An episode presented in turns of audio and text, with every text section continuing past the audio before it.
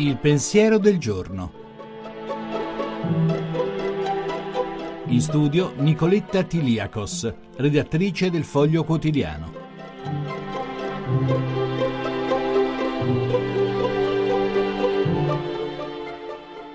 Il comandamento biblico del riposo settimanale è strettamente legato alla consapevolezza dei limiti umani, a sua volta legata alla glorificazione del Signore.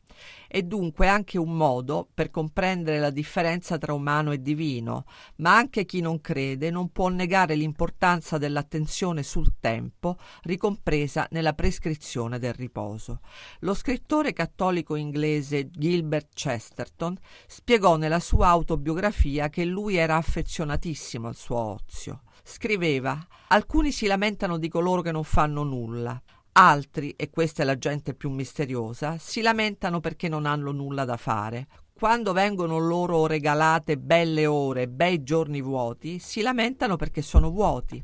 Se si fa loro il dono della solitudine, che è anche dono di libertà, lo buttano via. So che il mondo è bello perché è vario, ma non posso non reprimere un brivido quando vedo buttar via, col far qualcosa anche di futile, le vacanze guadagnate con fatica.